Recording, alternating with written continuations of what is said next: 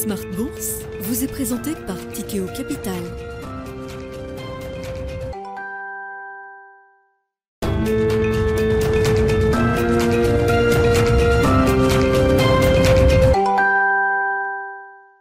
C'est reparti pour Smart Bourse, votre double dose quotidienne de marché en direct sur Bismart. Chaque jour à la mi-journée, 12h30, 13h. Et en fin d'après-midi, la grande édition pendant une heure à partir de 17h en direct, rediffusée à 20h sur Bismart TV.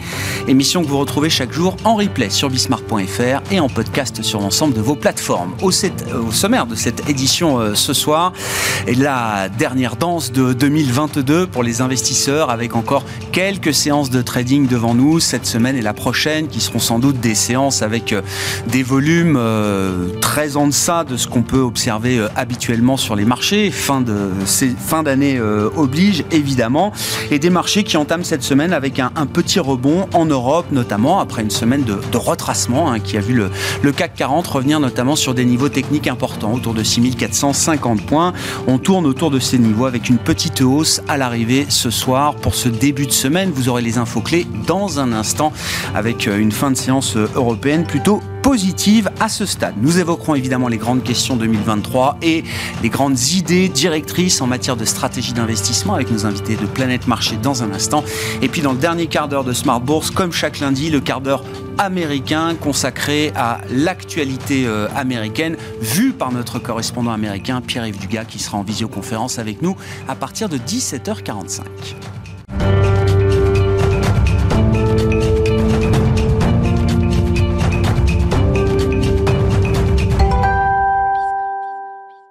Mais d'abord, comme euh, chaque soir pour entamer l'émission, les infos clés de marché, tendance mon ami pour le résumé du jour et une séance plutôt positive pour les actions européennes, c'est avec Louis Perrin. C'est un bon début de semaine pour les bourses européennes qui sont orientées à la hausse dans des volumes d'échanges qui restent cependant modestes à l'approche de Noël. À Paris, le CAC reprend des couleurs et revient au contact des 6500 points après une chute de 3% la semaine dernière, sa plus mauvaise performance hebdomadaire depuis septembre. L'indicateur du jour est allemand, le climat des affaires s'est amélioré plus fortement que prévu en décembre.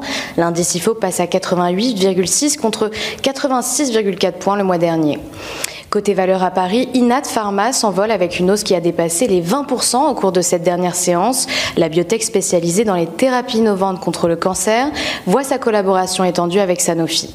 Une somme à percevoir de 25 millions d'euros dans l'immédiat, puis des paiements d'étape pouvant aller jusqu'à 1,35 milliard. Le titre Sanofi en profite également avec une hausse de 1%. On notera aussi la belle hausse de Danone qui gagne près de 2% après un relèvement de recommandations. Et puis dans le sport, la finale de la Coupe du Monde de football football hier a permis à TF1 de réaliser la meilleure audience historique de la télévision, avec un pic atteignant 29,4 millions de téléspectateurs. À la Bourse de Paris, l'action TF1 progresse de 1,7%. Et puis dernière réunion politique monétaire de l'année avec la Banque du Japon et des investisseurs qui attendent un nouveau statu quo de la part de l'institution. On attend aussi demain la publication trimestrielle des titres FedEx et Nike après la clôture des marchés américains. Tendance, mon ami, chaque soir, les infos clés de marché en fin de journée sur les marchés européens. C'est Louise Perrin qui nous accompagnait ce soir.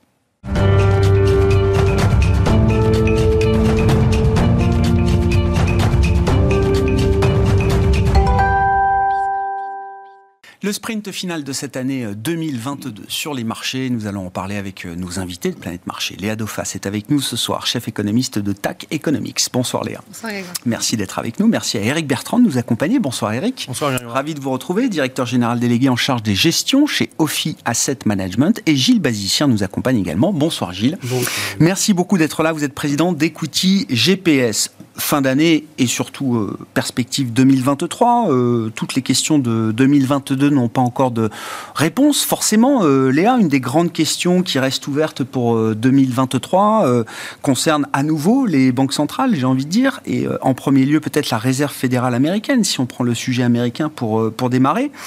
pourquoi est-ce que le marché persiste à ignorer la Fed et la trajectoire de politique monétaire qui est proposée par la Fed? Je rappelle que la dernière réunion se tenait semaine dernière, avec un discours encore euh, assez clair, explicite de Jérôme Powell, et pour autant une dissonance avec la perception que les investisseurs ont de la politique monétaire américaine pour euh, l'an prochain, à savoir que le marché estime qu'à partir de la mi-année, il y aura un renversement de dynamique et de potentielle baisse de taux. Euh, le marché intègre l'idée qu'il y aura peut-être euh, une cinquantaine de points de base de baisse de taux d'ici la fin de l'année 2023.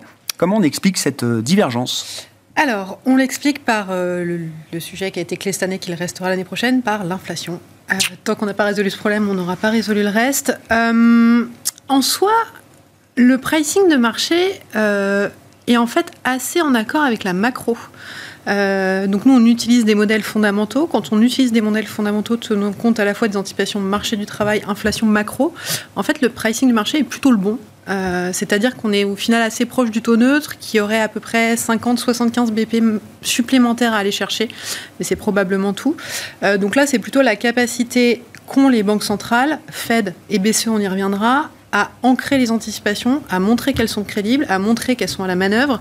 Ce qu'il faut avoir en tête, c'est qu'aux États-Unis, on a certes une baisse, en tout cas une décélération de l'inflation, d'autant plus très visible sur le headline. Pour autant, il n'y a aucune possibilité que l'inflation revienne dans l'objectif de la Fed l'année prochaine. Euh, on est plutôt sur des scénarios où le headline stabiliserait autour de 4.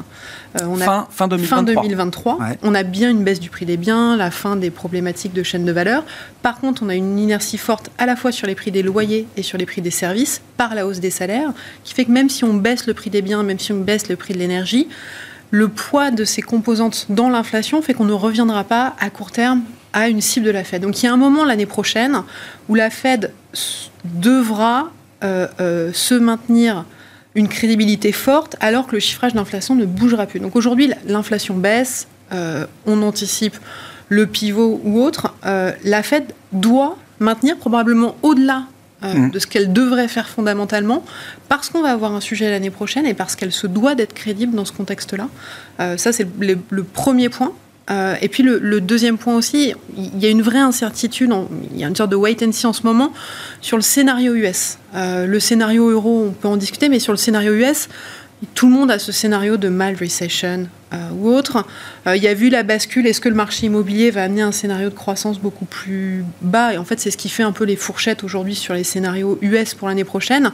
Mais il y a aussi cette question-là, c'est qu'il y a encore un temps aujourd'hui où mm. c'est est-ce qu'on va un peu plus loin que le mild recession ou au final mm. est-ce que c'est le mild recession et on en sort Tant qu'on n'a pas résolu à la fois ce schéma-là et en gros le profil d'inflation 2023-2024, on va encore être dans cette euh, euh, bascule Fed versus marché et la Fed se doit d'être au quiche euh, et beaucoup plus fortement aujourd'hui, sinon on aura un problème en 2023. Et vous dites sur la base du critère d'inflation, qui reste aujourd'hui le critère numéro un pour la Fed, la Réserve fédérale américaine ne sera pas en position de baisser ses taux en 2023 avec, si on, si on, on, emploie une inflation qui serait autour de 4, et c'est n'est pas en plus euh, euh, un scénario complètement euh, hors consensus de dire 4. On dit bah les prix des loyers vont un peu baisser, mmh. mais les prix des services avec des salaires qui vont baisser, qui vont être autour de 5. C'est pas déconnant d'avoir une inflation à 4. Mmh. Elle va être à 4 sur 2023. Elle sera probablement à 3,5, 3 en 2024. On, ne ressorti, on ne retrouvera pas une inflation Fed à 2%. C'est l'autre, enfin, je veux dire, c'est un peu l'autre monde. On pourra retrouver ces niveaux-là, mais ça sera dans le bas de cycle. Dans le haut de cycle, on sera plutôt sur une moyenne d'inflation autour de 3. Donc il y a un moment où la Fed devra changer sa cible, les banques centrales devront changer leur cible. Et si elles veulent le faire, il faut qu'elles soient ultra agressives maintenant pour être capable ensuite d'englanger cette deuxième phase et ce deuxième cycle. Le marché l'a pas encore en tête. On voit bien que sur les chiffrages d'inflation, tout le monde revient en 2024-2025 à des cibles de 2 c'est c'est pas ce qui va se passer, ou en tout cas, il faudrait qu'il y ait un choc de, croissance qui soit beaucoup plus, un choc de récession beaucoup plus fort que celui qu'on anticipe pour l'année prochaine. Euh, et donc, 2023 va être une, année complexe pour les banques centrales. Ce sera plus la question de l'inflation, c'est la question de la cible et de la crédibilité. Et ça sera un autre paire de manches. Hmm.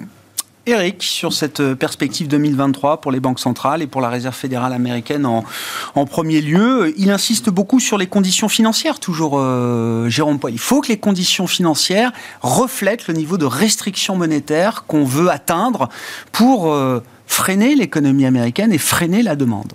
Oui, je, crois que ce qu'embête beaucoup Jérôme Powell, c'est que sa partie longue de la courbe commence à lui dire tu, vas engendrer une récession trop forte, donc moi je te fais tout de suite rebaisser tes taux, et du coup enlève une partie du resserrement monétaire de ce qu'il fait sur le cours. Ça, je reste convaincu de ce point-là.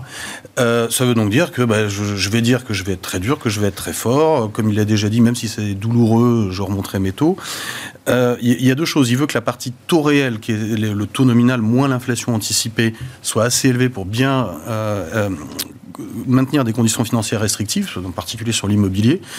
pour l'instant, sa, crédibilité n'est pas entachée. C'est-à-dire que les inflations induites à 10 ans dans la courbe, ou même à 5 ans, si on les mesure dans 5 ans, sont encore du côté de 2,5, ce qui est 25 centimes de plus que le monde mm. d'avant. Effectivement, mm. je, pense que le, la courbe se gourre un peu.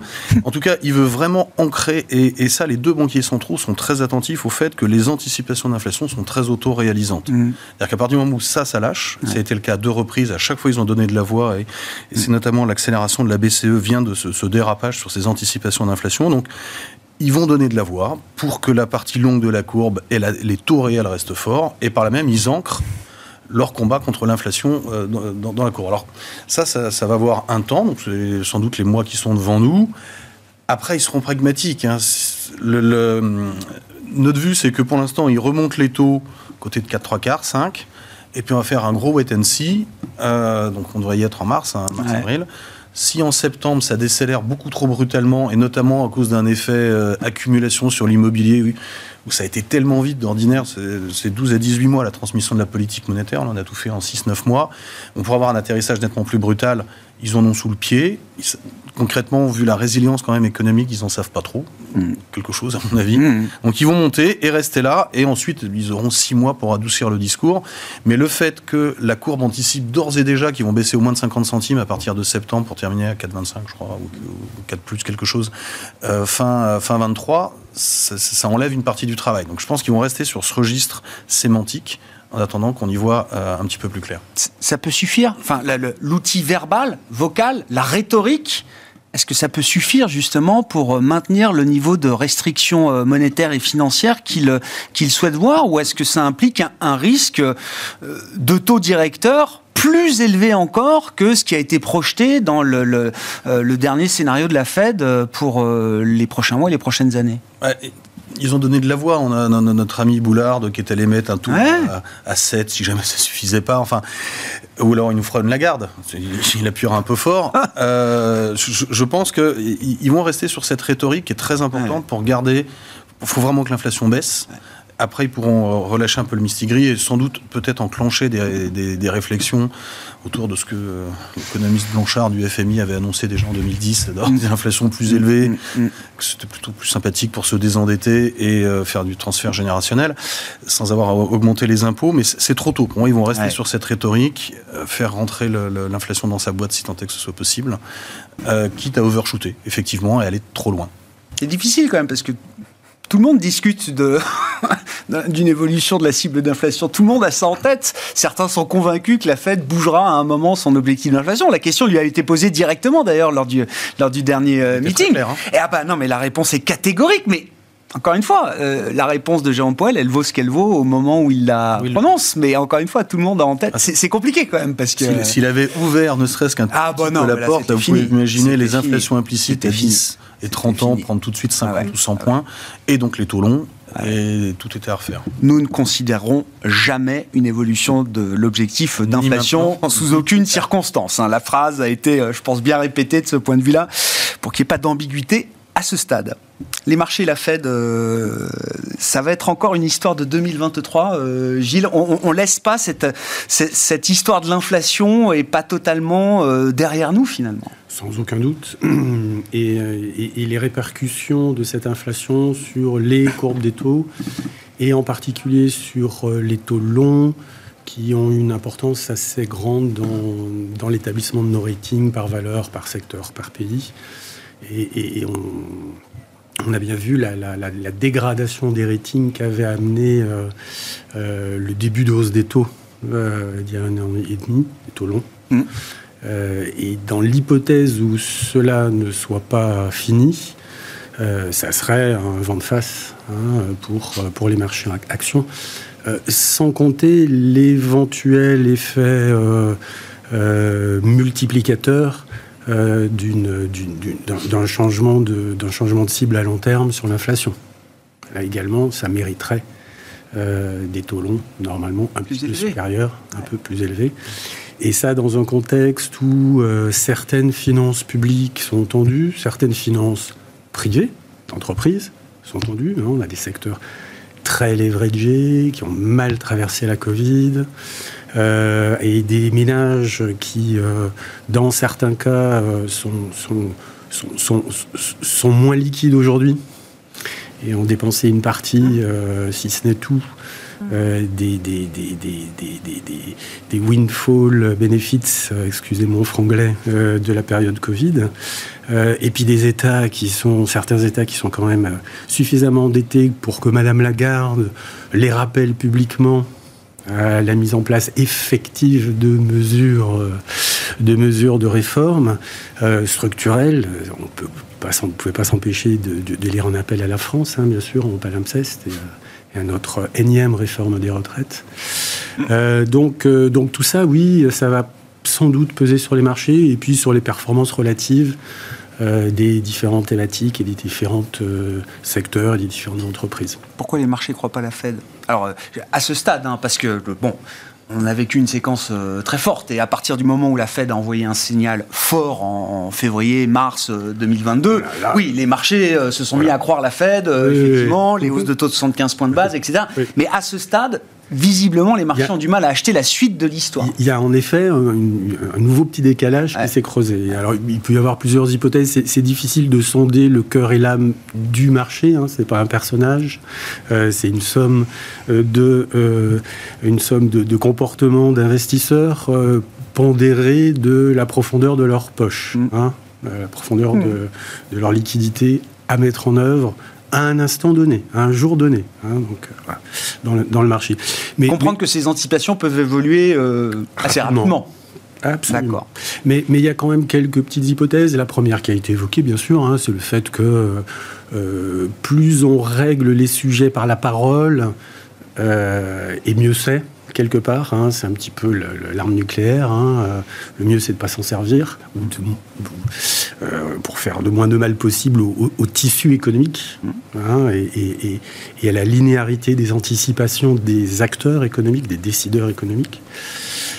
Euh, alors il peut y avoir aussi une autre hypothèse qui est celle que le marché ou que certains investisseurs au sein du marché euh, et, des avis très différents et très tranchés. Je pense que c'est assez légitime qu'on ait, des avis assez différents et assez tranchés euh, sur l'évolution de l'activité économique, euh, parce qu'on a quand même beaucoup de courants de travers qui rendent la lecture assez difficile et il a toujours été difficile de prévoir l'avenir, surtout quand il était quand il n'est pas dans le rétroviseur, euh, et, en, matière, en matière de, croissance économique.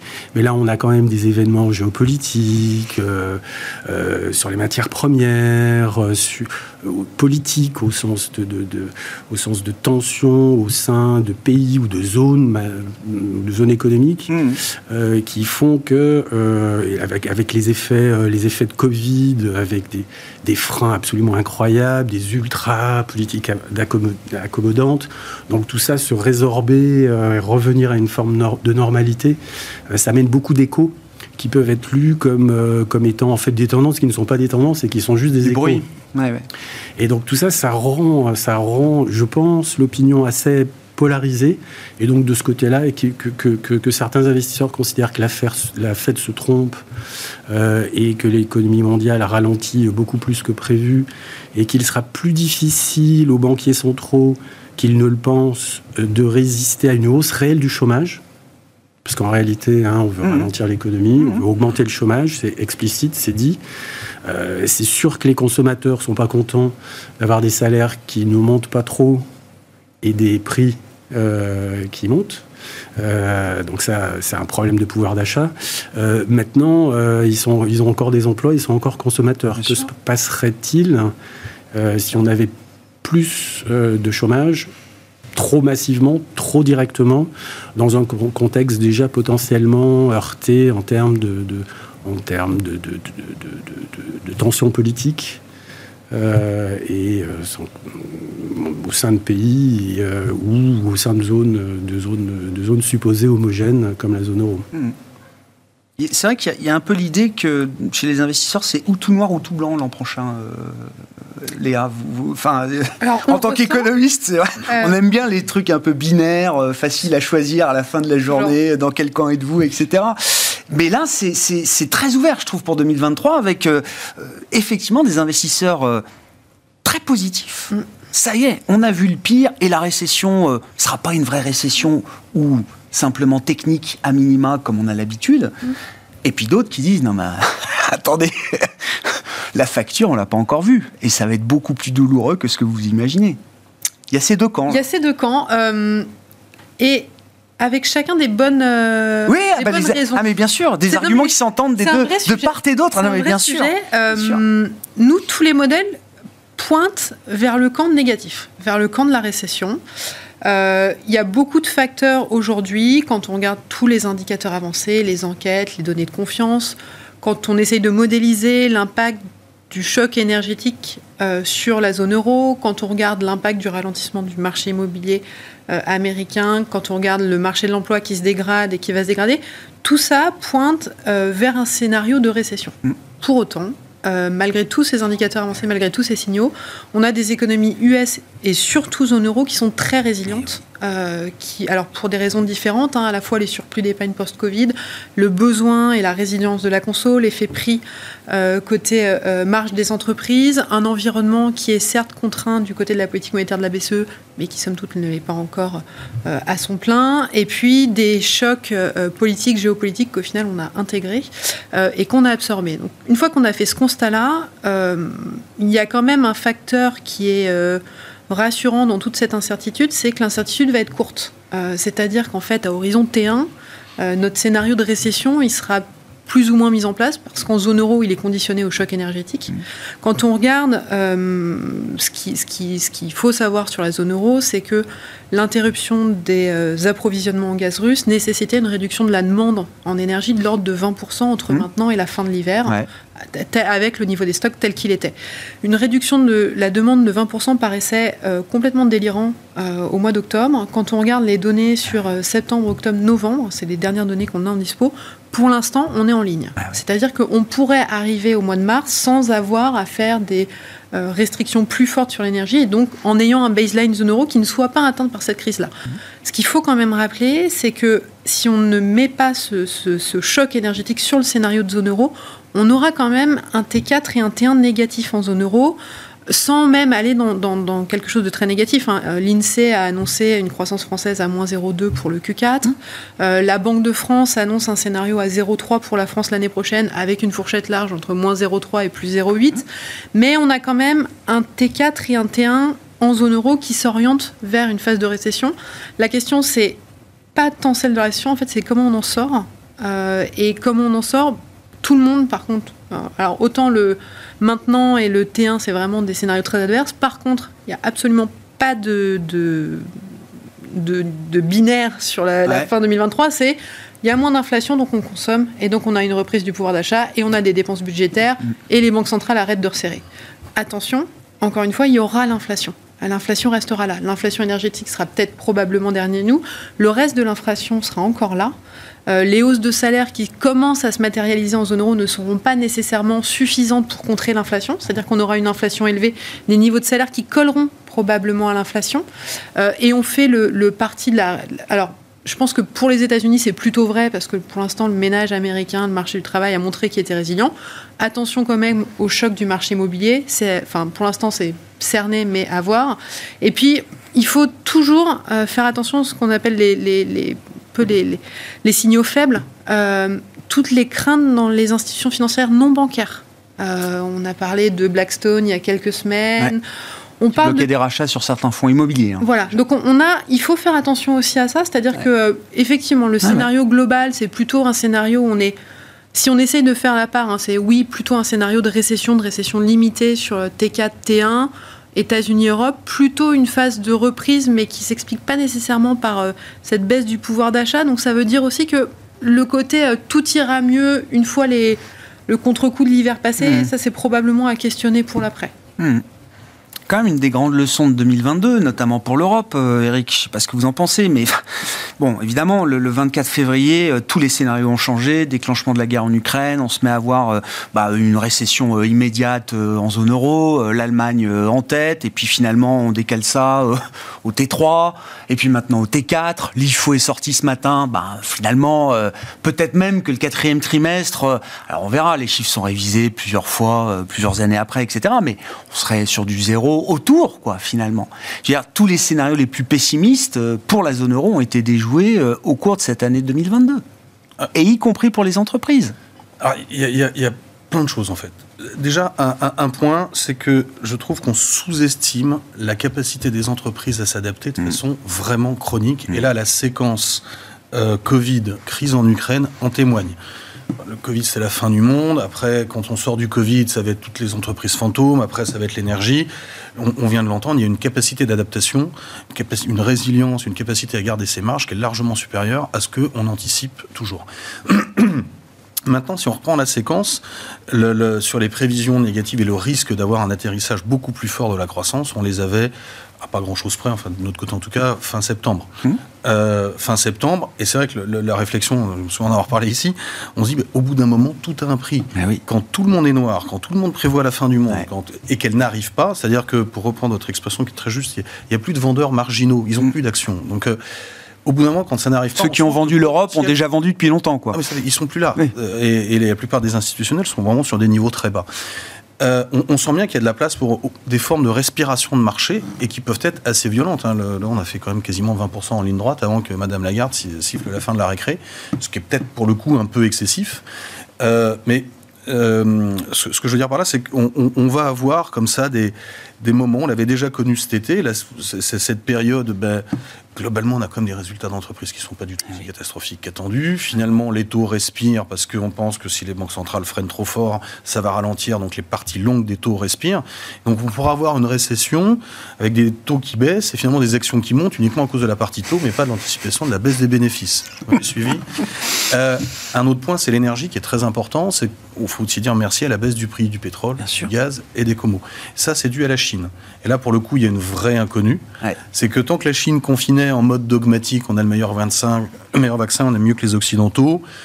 Ok, ça détruit de la croissance en Chine, c'est moins de sollicitations sur ces marchés-là. Maintenant, bon, il n'y a plus de problème de vaccin, on compte plus les morts, donc il n'y en a plus. Euh, alors, pardonnez-moi le cynisme, mais c'est vraiment ce qui se passe côté mmh, chinois. On peut avoir un redémarrage alors là, ils sont tous malades après, soit ils reconfinent, soit ils vaccinent, soit ils s'en occupent pas. Euh, et retrouver dans les 3-6 mois qui viennent redétention sur l'énergie, redétention sur le gaz euh, et sur le pétrole. Et là, euh, on peut faire tout ce qu'on veut avec les taux d'intérêt, il y aura de l'inflation et ça ralentira mécaniquement assez brutalement. donc je pense, pour revenir sur la question, je suis un peu long. non, non, mais si, sur, si, sur 2023, là pour nous, on vient d'avoir un rallye qu'on avait acheté, qu'on vend.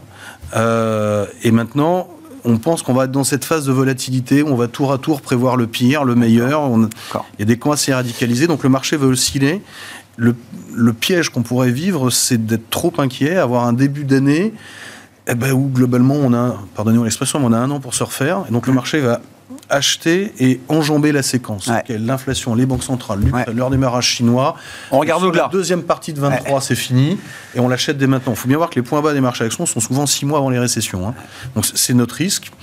Euh, pour nous, on, on n'est pas vendeur. On, pensons on est autour de. je comprends. On préfère attendre. Ouais, vous dites vous vendez le rallye, mais c'est quand on revient vous vous préparez pas à, un marché qui reviendrait sur les points bas qu'on a vu fin septembre. C'est pas le fin septembre. On redevient neutre. On ah ne pas parce qu'on peut avoir un marché qui part tout droit. je, faut, début d'année les, les, les, positions sont, sont pas chargées. C'est le pain trade pour vous, il est à la hausse en fait. Le pain trade, le, le, le, le, trade qui ferait courir les gens après le papier, là, c'est plutôt un risque à la hausse alors. En, début d'année, oui, parce que globalement, les gens ne sont pas sont pas très exposés à l'action. Alors maintenant, il y a, il y a le Tina laissé la place à Tara. On a des taux d'intérêt dans les portefeuilles, c'est plus sympa.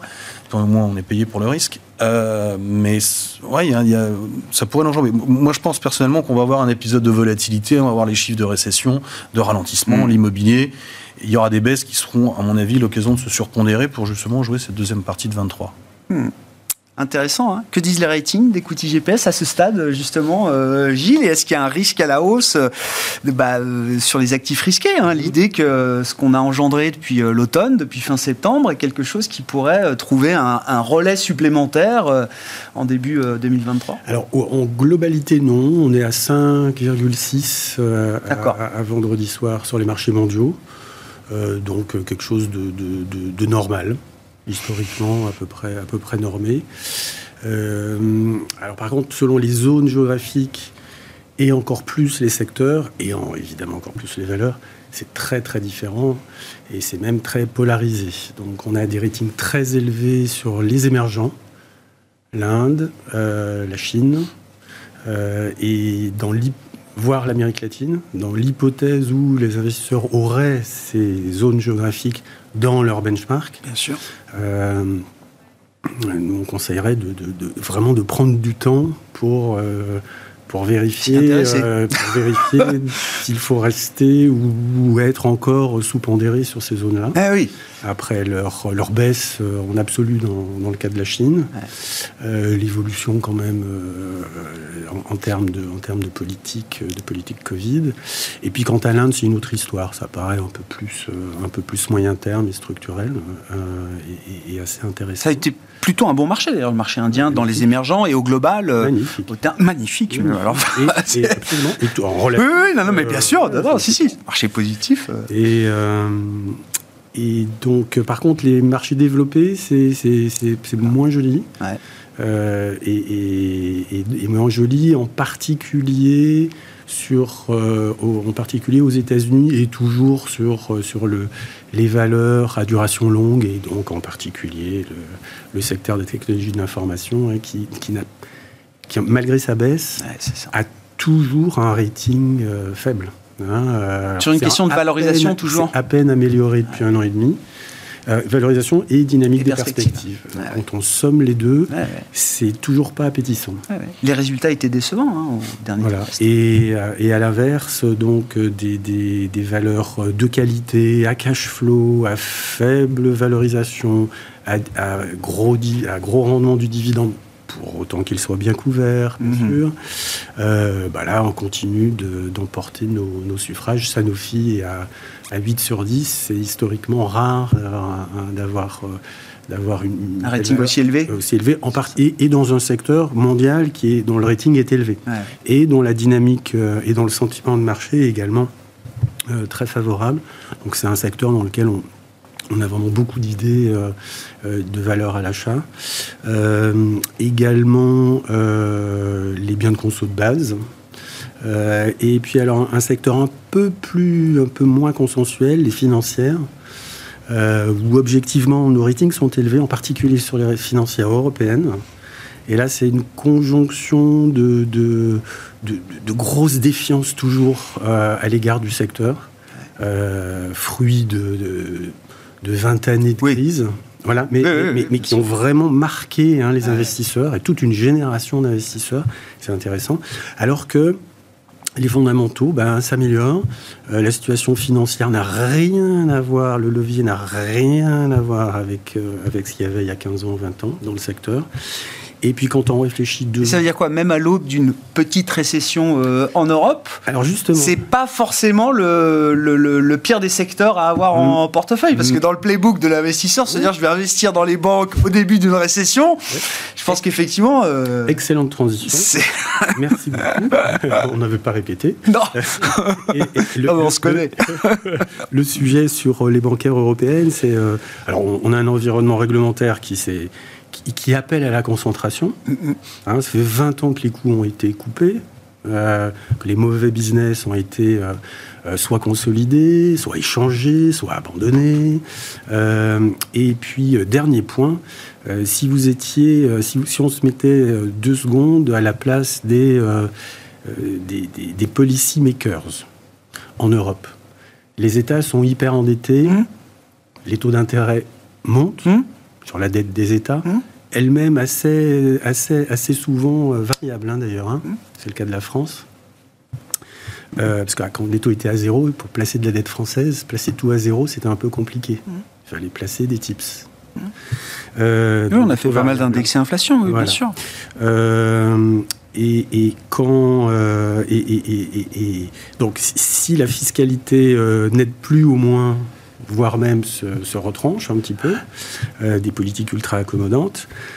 si les banquiers centraux se retranchent un peu, normalisent un peu leur politique, qui voulez-vous euh, avoir comme euh, parmi les rares moteurs positifs, euh, si ce n'est le crédit bancaire? Mmh. ah Et donc, il, ça va être très important pour ah tous les décideurs politiques de s'assurer que le canal de crédit via les banques reste fonctionnel. En particulier en Europe. En particulier en Europe. Et ce sera d'autant plus acceptable que leur situation s'est très sensiblement améliorée depuis une vingtaine d'années. Sur l'Europe, d'ailleurs, Léa, pourquoi la BCE est aussi agressive? Pourquoi la BCE est aussi méchante? C'est pas qu'elle ait fait 50 points de base, évidemment, hein, dont je parle. C'est que Christine Lagarde nous dit, alors dans le statement commun, euh, fruit du compromis des euh, banquiers centraux, les taux doivent continuer de monter significativement à un rythme soutenu pour atteindre des niveaux suffisamment restrictifs. C'est plus juste neutre, hein, restrictif, niveau qu'il faudra maintenir dans la durée pour casser la demande et garder sous contrôle les anticipations. Ça, c'est dans le communiqué. Traduction euh, un, peu plus euh, explicite de Christine Lagarde dans la conférence de presse de jeudi dernier. Euh, monter les taux de manière significative à un rythme soutenu, c'est 50 points de base encore pour le premier meeting de l'année, hein, février, sans doute 50 points de base pour le meeting de mars, et possiblement encore 50 points de base pour le meeting suivant. Ça fait trois meetings à 50 points de base, alors qu'on est déjà à 2 sur le taux de dépôt. Ça nous amène à 3,50. C'est ça que j'appelle agressif. Parce qu'il y a un moment cette année, Christine Lagarde et, le board nous disaient euh, euh, la Fed doit aller en restrictif, mais parce que la Fed doit faire face à une surchauffe de son, son, économie. Nous, on va déjà aller tranquillement au taux neutre. Alors finalement, on y va un peu plus vite que prévu, et puis on verra. Là, le discours est plus du tout le même. Tout a changé en fait pour la BCE. je, en fait, je ne sais pas par où prendre les, sujets. Il y en a beaucoup. Euh, le premier, vous disiez fruit d'un compromis. Je pense que c'est vraiment euh, ce qu'il faut mettre en avant, c'est-à-dire qu'on n'était plus sur 75, qui serait, aurait probablement été entendu aujourd'hui. On est sur 50, mais à plusieurs. On attendait juste une annonce euh, du QT, du quantitative tightening. On a eu quelque chose d'un peu plus clair, même s'il sera encore avec plus de détails à attendre au prochain meeting. On a quelque chose de plus clair. Donc on sent qu'on est quand même dans le compromis entre euh, Léo Kledov et donc la BCE. Enfin, Lagarde fait ce pourquoi elle a toujours été là, de trouver un consensus. Euh, donc on est dedans. C'est nettement plus agressif qu'attendu, aussi parce qu'on a une problématique d'inflation qui est plus forte en zone euro. C'est-à-dire que la Fed, on peut dire que le, pic, a été atteint en juillet, on le met de côté. En zone euro, euh, tout est relié à l'énergie. Euh, plus de 50% de l'inflation s'explique par l'énergie. Ce qui n'est pas lié à l'énergie dans le prix des biens et des services est expliqué à hauteur de 50% par l'énergie. Donc, en soi, euh, la BCE ne fera pas grand-chose contre cette problématique d'inflation, mais là encore, elle doit montrer qu'elle est crédible, d'autant plus euh, quand on risque d'avoir un biais haussier sur l'inflation sur les premiers mois euh, 2023. Euh, c'est à peu près certain, on va avoir les revalorisations, on risque d'avoir de nouveau des, pics sur l'énergie. Donc en fait, euh, elle se doit là aussi, comme la Fed, mais d'autant plus qu'elle n'a pas cette Fed touch, d'être ultra agressive parce que l'inflation va rester un problème en zone euro. Je pense par contre, euh, et c'est là où, j'ai un peu plus de, mal à expliquer pourquoi elle est ultra agressive, euh, qu'on n'est pas dans le scénario euh, global macro des États-Unis. Ah on a des problématiques fortes de vulnérabilité sur les ménages à bas revenus. Alors effectivement, quand on regarde l'épargne, c'est ce qui a permis de soutenir la croissance en zone euro. Les bas revenus, il n'y en a plus. Euh, on a une problématique pays qui reste présente. On l'a bien vu avec euh, ah les écartements de nouveau ah des spreads périphériques et cette question qui revient sur la table. Donc il y a un vrai euh, sujet pour la BCE qui va naître. Lagarde a montré que non, ce qui est important, c'est la crédibilité. Je monterai les taux quoi qu'il arrive, quel que soit le risque. le risque étant qu'on retrouve nos problématiques de début d'année, nos problématiques de fragmentation, nos problématiques de fragilité de la zone euro, à un moment même où même si pour l'instant les données sont plutôt rassurantes sur la croissance en zone euro, la certitude et le gros du risque se fait au T1. Hmm. Euh, mais elle ne pouvait pas faire autrement. Elle n'avait pas le choix. Et ça, ça nécessite de s'engager sur deux, voire trois Alors, meetings Par contre, c'est un vrai sujet. Euh, Bah. euh, dire qu'on fait du meeting by meeting approach, Bah oui. no pre-commitment, Bah oui. et préannoncer dose de 50 BP, Bah oui. est-ce que c'est une erreur ou pas L'année prochaine va nous le dire. Pour l'instant, en tout cas, le marché achète, euh, remonte Ouais. Bien, euh, remonte fort. Pareil, hein, comme euh, là où la Fed, on était proche d'un point haut, nous, le, taux, on va dire neutre euh, BCE, il est autour de 3,25. Donc c'est pas c'est pas déconnant de voir une BCE qui remonte encore un petit peu. Maintenant, aller au-delà, là aussi, c'est être surrestrictif. Et ça va être exactement le même problème que la Fed. Être surrestrictif dans des économies fragiles, comme c'est le cas pour certaines de la zone euro, ça va être un problème. Qui aura la partie la plus difficile d'ailleurs entre la Fed et la BCE l'an prochain, du coup, Eric Ah, c'est la, c'est la BCE parce Ah que la- la- elle a entendu Powell, elle s'est dit oh, je vais le faire au plus fort. Euh, Elle est normande, je crois. Mais non, bon. c'est le sketch que j'ai Ouais. connu. Elle a, elle, elle- elle a tapé fort et il faut bien voir que je, je reviens sur mon histoire d'auto-réalisation. C'est en ce moment que se négocie pas mal d'augmentation. Oui, oui. Elle doit annoncer qu'elle va revenir. Le- Parce que dans ses prévisions, on est à 2,3 en- 2,3% d'inflation en 2025, je crois. Mm. Oui. Euh, après 6,3, 3,4, Ouais, ouais, ça. ouais. Je, je sais plus exactement, exactement ça, en- exactement en tête. ça. Il faut qu'elle reste crédible pour empêcher, que, à mon avis, ça, ça parte sur les salaires. Maintenant, Vous le- avez vu la série des salaires négociés zone euro euh, Q3 là? On est à 2, quelque chose venant de 3% le trimestre précédent. Alors, Juste. Mais Il faut oui. regarder sur des autres. D'accord, il y a des données Il y a des plus, immédiates. Il y a des biais. Certes, certes. trimestre et les fins En tout cas, la compensation des salariés en Europe, elle est réellement négative aujourd'hui. La nette Bah oui. elle, est- elle est Bah oui. réellement, Bah négative. Mais je, je pense qu'elle elle, elle voyait ces taux longs repartir trop, significativement À la baisse. redéfaire le travail. Elle avait une marge, compte tenu du, du côté positif sur les taux on a 80 centimes de baisse de taux Mm. en l'espace de, de deux mois. Elle avait de la marge pour l'annoncer sans que ça se fasse, sans se faire trop mal sur la fragmentation en zone euro. Parce que là, pour le coup, le quantitative tightening, moi je trouve que c'est l'éléphant qui est dans la pièce et qu'on a complètement oublié, c'est que on, on- on va arrêter de racheter de la dette. Enfin, ceci dit, on a quand même des, des- des- sans être paniqué, mais euh, on a quand même la France qui est à 120%, quelque chose comme ça, Oui, l'Italie à sûr. 155.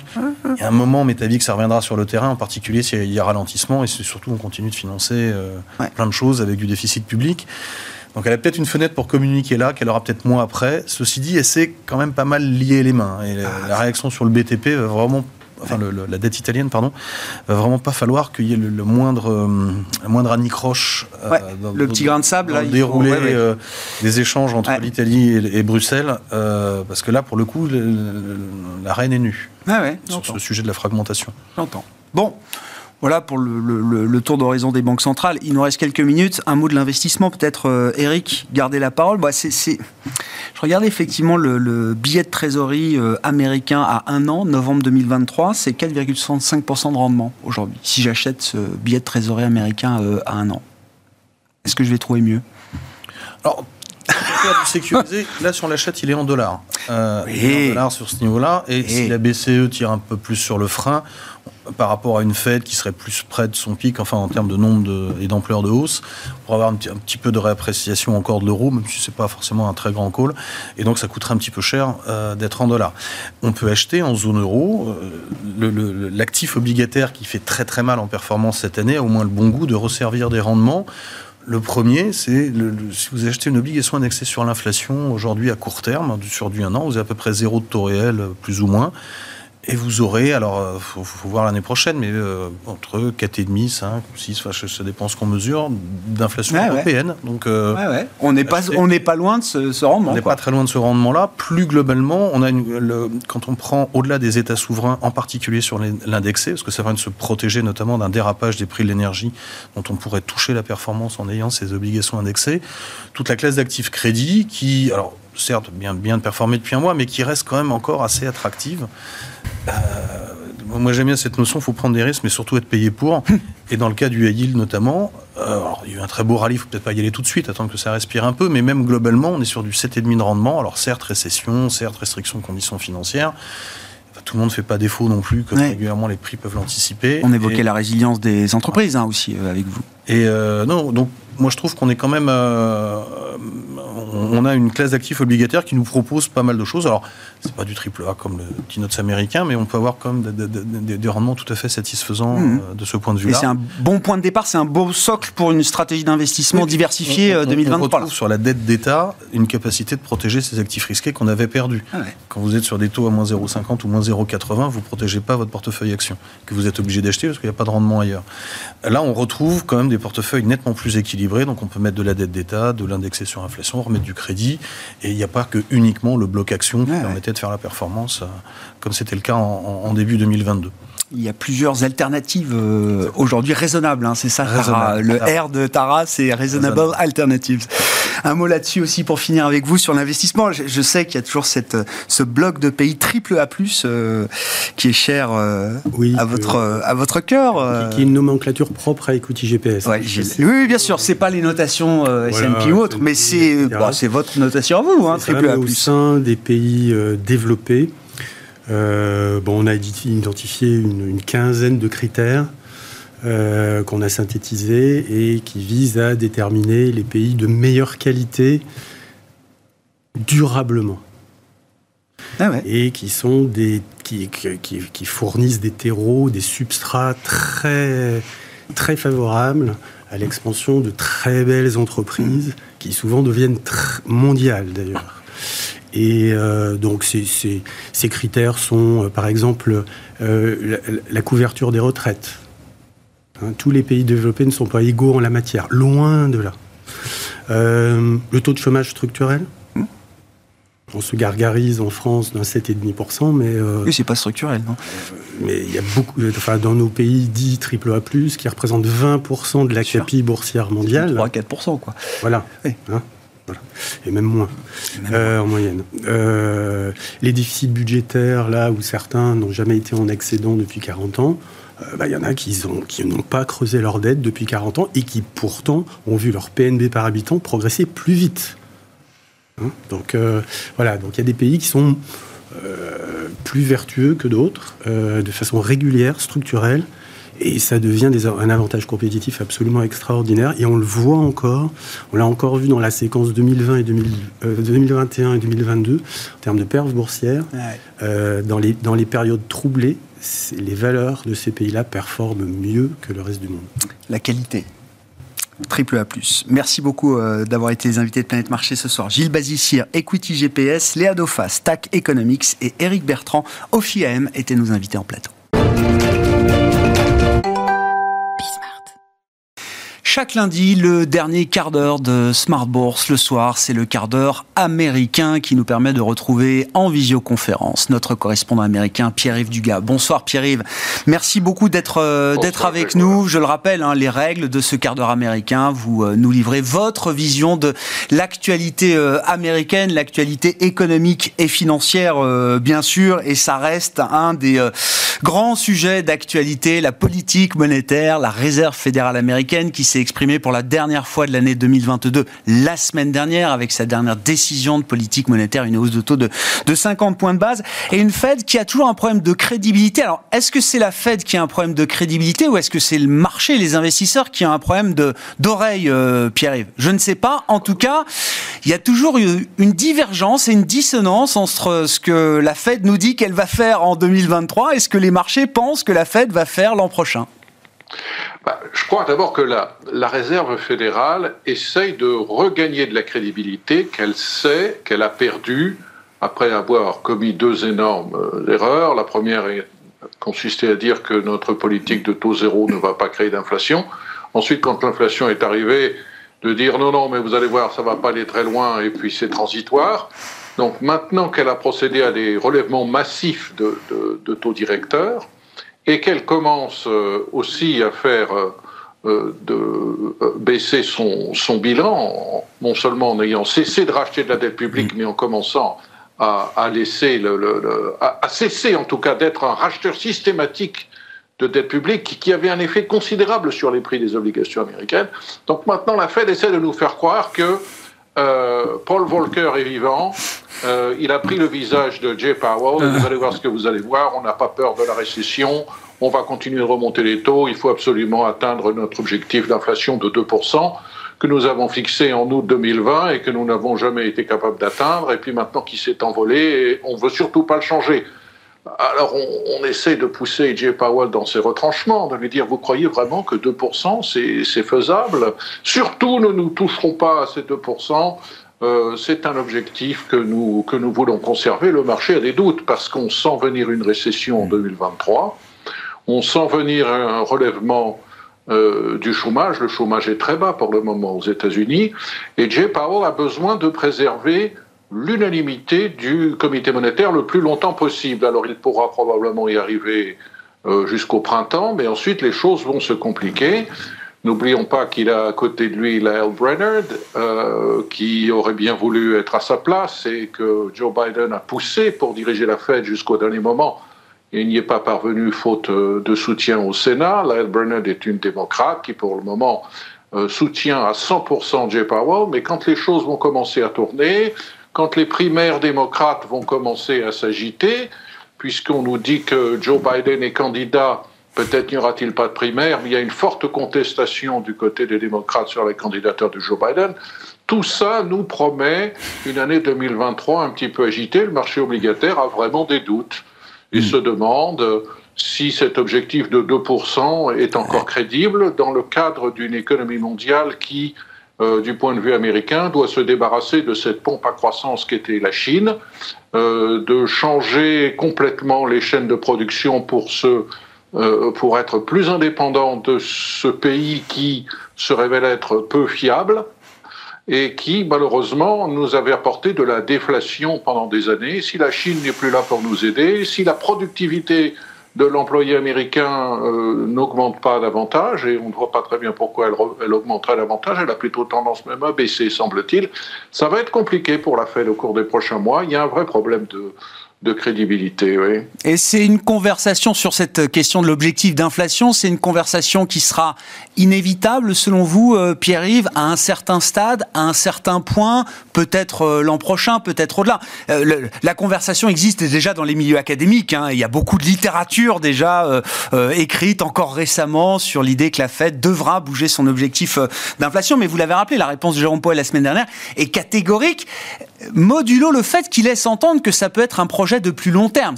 Il répond, nous ne considérons pas et jamais nous ne considérerons une évolution de l'objectif d'inflation dans aucune circonstance. Ça, c'est la réponse formatée pour euh, tuer toute ambiguïté euh, au moment où il, euh, où il répond. Mais il a quand même cette petite phrase derrière, peut-être que ça peut être un projet de plus long terme. Il laisse quand même ce petit caillou sur le, sur le chemin. Hein. C'est vrai.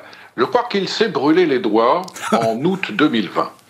Euh, l'objectif de 2% a été fixé en 2012 et la Fed n'a jamais vraiment réussi à, à, le tenir. Et pendant des années même on était, on était en dessous de, de cet objectif. Et alors tout d'un coup en août 2020 la Fed nous dit bon finalement cet objectif de 2% il faut le comprendre d'une manière un peu différente si on dépasse le 2% euh, pas trop longtemps, on peut interpréter que c'est un rattrapage par rapport à tous ces mois où nous avons été en deçà.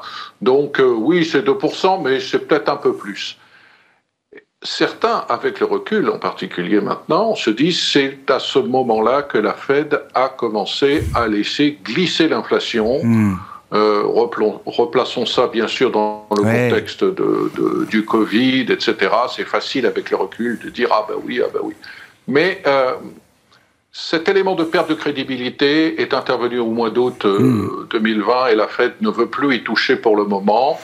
Euh, quand les choses se seront un petit peu calmées, peut-être hmm. qu'on pourra formuler différemment cet objectif d'inflation nulle. Nous n'oublions pas, la loi américaine, elle est dictée par le Congrès et la Réserve fédérale a deux objectifs explicites et qu'elle doit ménager systématiquement au même moment. Le le taux d'emploi maximum dans le cadre de la stabilité des prix. À partir de là, 2%, 2,5%. Pour l'instant, on est à un peu plus de 7% encore. On est très très loin, sur 12 mois en tout cas.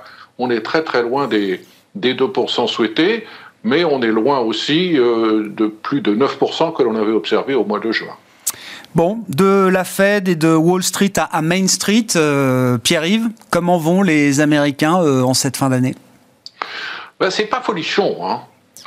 Euh, alors c'est pas folichon à Wall Street, euh, c'est pas folichon si on travaille pour Goldman Sachs. Vous avez vu que Goldman Sachs annonce des suppressions d'emplois, mais pour l'américain moyen, c'est pas folichon non plus. Il a commencé à faire ses courses très tôt pour les fêtes de fin d'année au mois de novembre. On a cru que en tirant sur le crédit à, la consommation, en tirant sur l'épargne, la consommation américaine allait rester très forte. Et puis on a un coup de mou en novembre. Et euh, nous en avions parlé ensemble. Vous vous souvenez de ce que disait le, patron de Target, qui est quand même le numéro 2 de la distribution euh, générale aux États-Unis, qui faisait état, euh, dès le mois d'octobre et début novembre, d'un net effondrement de, de, la consommation pour, pour certains de ses clients. On l'a retrouvé dans les statistiques macroéconomiques. Si on regarde euh, le taux de confiance des Américains, on en aura une précision cette semaine, mais on est toujours au niveau de la pandémie aujourd'hui. Hmm. En dépit de la forte baisse du prix de l'essence, ce n'est pas une bonne nouvelle. Et euh, l'hiver sera froid. Alors, euh, bien sûr, pour un Américain qui s'adresse à des Européens, ça paraît un petit peu bizarre, mais enfin, quand même, le prix du gaz a augmenté de, de plus de 20%. Et beaucoup d'Américains se chauffent au gaz. Euh, c'est un petit peu compliqué, un petit peu douloureux. Il y a une nette perte de pouvoir d'achat pour le consommateur américain moyen. Et si l'on regarde les sondages des, des, Américains relatifs à leur perspective sur l'évolution politique du pays, ben on constate qu'on a une forte division entre républicains et démocrates. On mmh. retrouve en fait le phénomène électoral. On a 83% des Américains qui considère que l'économie en 2023 sera euh, en, situation difficile et va se détériorer par rapport à ce qu'elle est aujourd'hui. Cette proportion pour les démocrates n'est que de 22%. Ah. Qui a tort, qui a raison, on le verra bien. Euh, probablement qu'il y a plus de riches euh, parmi les gens qui sont pessimistes et, et plus de gens qui ne payent pas d'impôts parmi les gens qui sont optimistes. Ouais, intéressant effectivement. Hein. derrière le, le, le, le, moral des ménages et des consommateurs américains, toujours cette forte polarisation politique, mais ça devient presque structurel. Euh, Pierre-Yves, je parle sous votre contrôle. Hein. Oui, c'est une mauvaise nouvelle, hein, parce que euh, qu'on ait eu un tel écart entre 83% d'un côté et 22% de l'autre, c'est quand même euh, des consommateurs qui vivent dans le même pays et euh, qui sont face à la même réalité. le canyon est quand même très très large. Et c'est dans ce contexte-là que Joe Biden euh, envisage de nous annoncer, début janvier très probablement, qu'il est candidat à sa propre euh, élection. C'est une chose qui euh, est vue avec une certaine inquiétude dans le camp démocrate. à peu près 70% des Américains considèrent qu'il ne faudrait pas que Joe Biden se représente. Et surtout, ce qu'ils ne veulent pas, c'est un nouveau duel entre Joe Biden et Donald Trump le taux de popularité de Joe Biden est autour de 39%. Il est en gros stable depuis plusieurs mois, en dépit, en dépit d'une performance moins mauvaise que prévue des, démocrates dans les élections de mi-mandat, qui a permis euh, hmm. euh, de limiter les pertes des démocrates à la Chambre des représentants, et grâce au mauvais candidat avancé par euh, Donald Trump, de faire gagner même une petite, petite marge euh, pour les démocrates au Sénat, petite marge que semble-t-il, Madame Kirsten Sistema, euh, sénatrice euh, démocrate d'Arizona, est en train de est en train de rogner puisqu'elle nous a annoncé il y a quelques jours qu'elle avait l'intention de se comporter comme une indépendante, ce qui oblige Joe Biden à se gratter sa tête aussi chauve que la mienne. Oh, la politique n'est jamais très loin quand on parle des États-Unis, évidemment. Merci beaucoup, Pierre-Yves. Pierre-Yves Dugas avec nous chaque lundi dans le quart d'heure américain de Smart Bourse à 17h45 en direct, rediffusé à 20h45 sur Bismart TV. Et c'est un quart d'heure que vous retrouvez évidemment en replay et en podcast sur notre site chaque semaine.